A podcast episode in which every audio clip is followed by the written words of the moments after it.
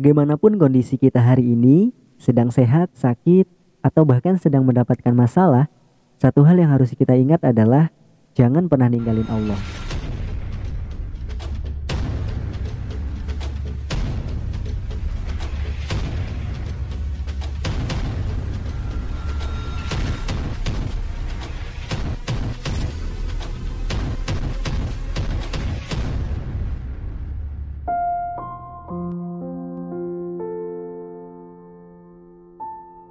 Assalamualaikum teman-teman, gimana kabarnya hari ini?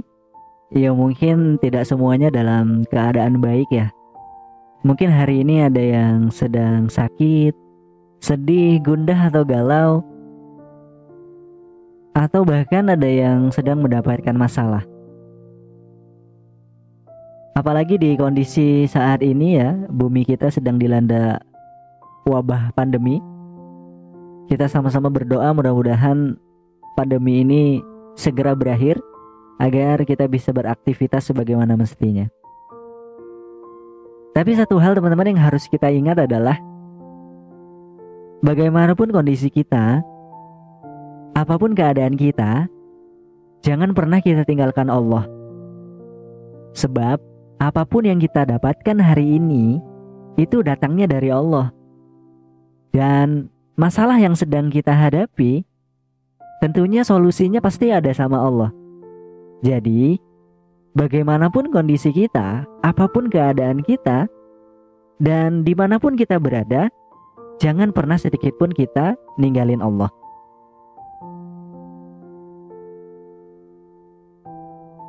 Oke teman-teman, berjumpa kembali dengan saya dalam podcast Terus Membaik.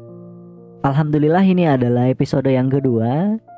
Mohon support dan doanya mudah-mudahan akan ada episode yang ketiga, keempat, kelima, keenam dan seterusnya agar kita nanti bisa bareng-bareng untuk uh, belajar dan memperbaiki diri. Dalam episode yang kedua ini kita akan membahas sebuah tema yakni teman curhat.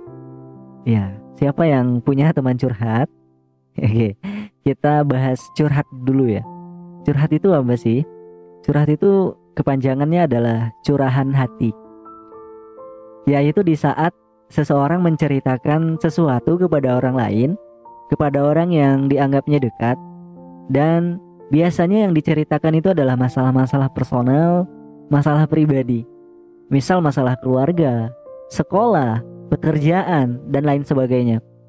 Dengan harapan dia akan memperoleh pendapat atau solusi dari masalah yang sedang ia hadapi.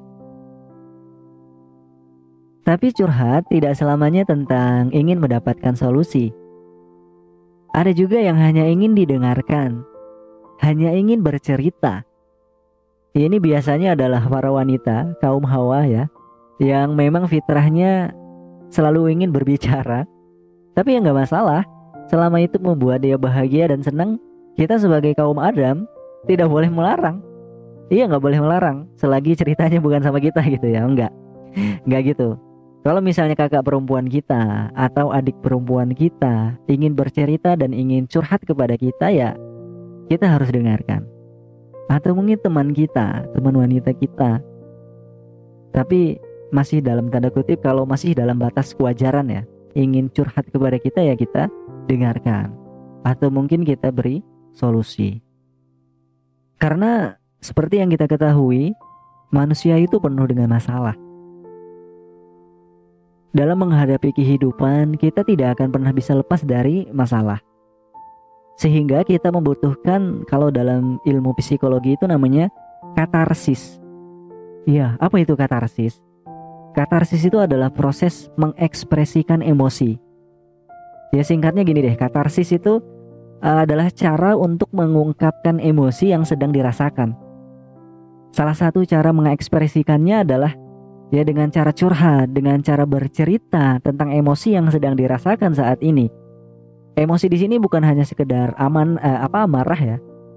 Tapi juga emosi itu adalah tentang perasaan senang, bahagia dan lain sebagainya, sedih. Maka tak jarang orang yang curhat itu kadang sering menangis. Dan itulah klimaksnya. Sehingga setelah dia curhat, setelah dia menyampaikan apa yang ia rasakan, terkadang yang ia rasakan setelahnya adalah lebih enakan, lebih plong, lebih seger. Kenapa? Karena bisa menumpahkan unek-unek emosi yang ada di dalam pikirannya. Karena dia bisa mampu mengekspresikan emosi yang sedang ia rasakan. Ketenangan karena mampu mengungkapkan unek-unek. Sehingga tak jarang juga yang diceritakan adalah masalah-masalah kelam mungkin. Ya, masalah-masalah yang seharusnya tidak untuk disebarkan ke orang banyak.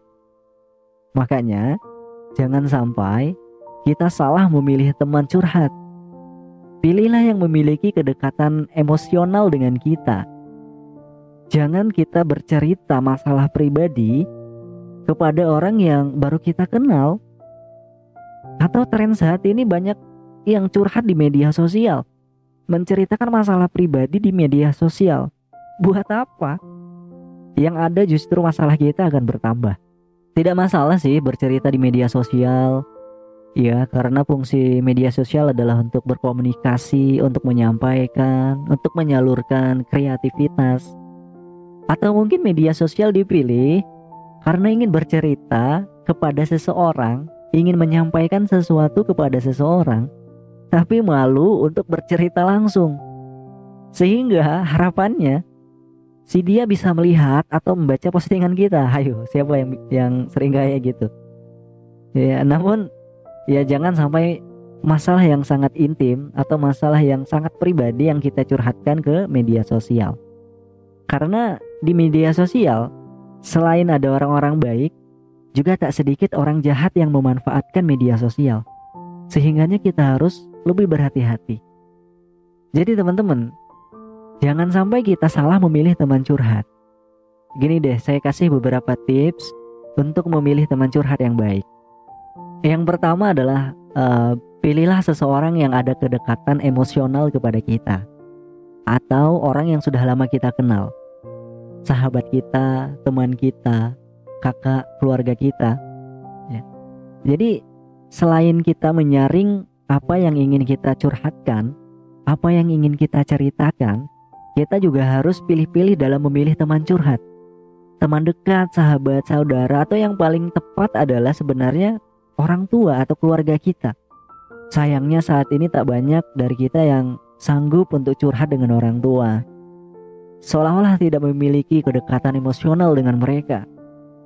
Atau mungkin sudah ngerasa takut duluan, takut dimarahin, Padahal orang tua akan senang sekali ketika anaknya curhat kepadanya, bercerita dengan mereka. Yang kedua, pilihlah seseorang yang bisa memberikan solusi atas masalah yang sedang kita hadapi.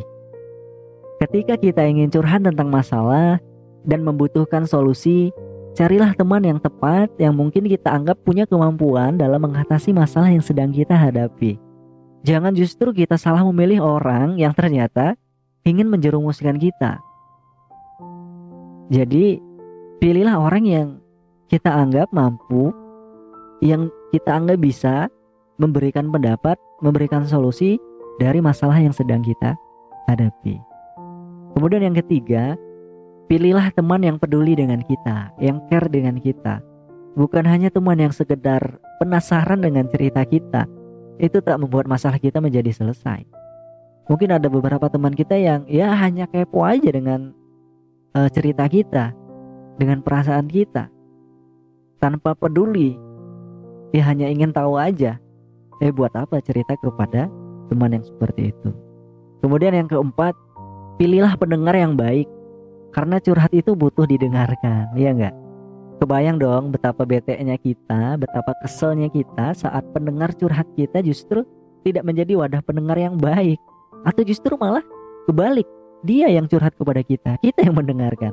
Nah pilih teman yang suka mendengarkan yang tak banyak memotong pembicaraan kita yang fokus mendengarkan dan selanjutnya ini yang paling utama di teman-teman dengerin ya ini yang paling utama dan yang paling pertama adalah curhat sama Allah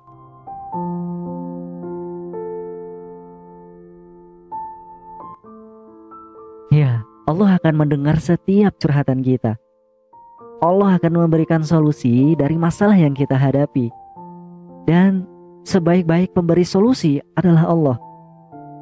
Coba deh kita ingat, kapan terakhir kali kita curhat sama Allah? Kapan terakhir kali kita sujud nyampein semua keluh, keluh kesah kita sama Allah? Ya walaupun kita tahu Allah pasti maha tahu atas kondisi kita, atas perasaan kita, atas hati kita. Tapi sebagai hamba yang baik, sepatutnya kita mengadu dan curhatnya hanya sama Allah. Karena Allah itu nunggu-nunggu loh.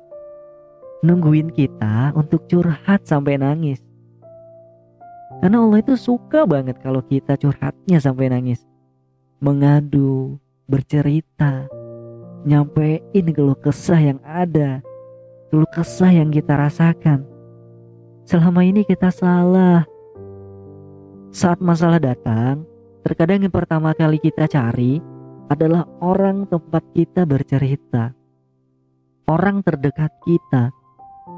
Padahal ada yang lebih dekat dari apa pun, yakni kasih sayangnya Allah. Lalu kenapa kita sampai lupa sama Allah? Padahal sadar nggak di saat kita sangat terpuruk, di saat itu terkadang baru kita ingat sama Allah. Ke mana ketika kita sedang bahagia? Tapi tak mengapa, karena Allah akan mendengar setiap curhatan kita.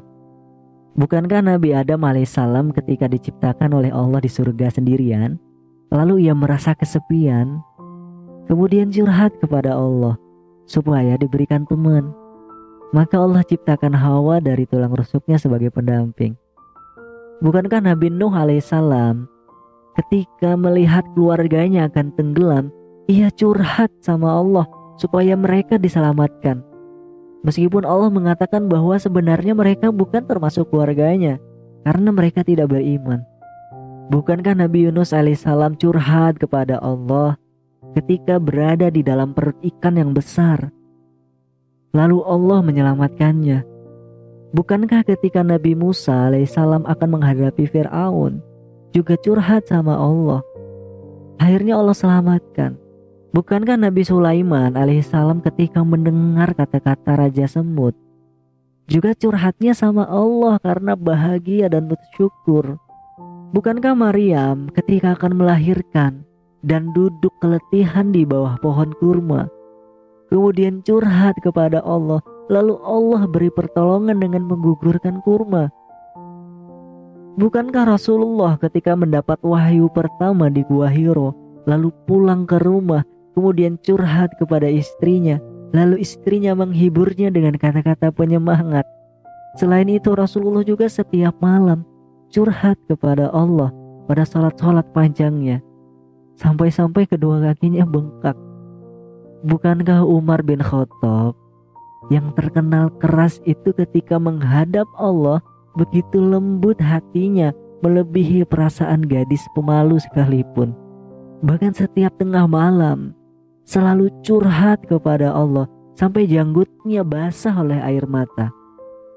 Lalu kita siapa yang dengan mudahnya meninggalkan Allah ketika kita mendapat masalah? Yang dengan mudahnya menduakan Allah ketika kita sedang bahagia?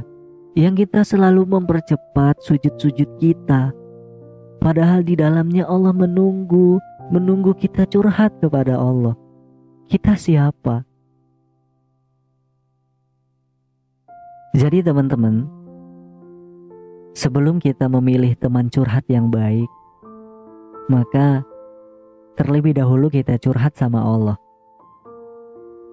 Karena Allah menanti setiap curhatan kita. Allah menanti setiap keluh kesah kita. Dan pasti Allah akan memberikan solusi dari setiap masalah yang kita rasakan. Yakinlah Sebesar apa pun masalah kita, yang harus kita ingat adalah Allah jauh lebih besar daripada masalah kita.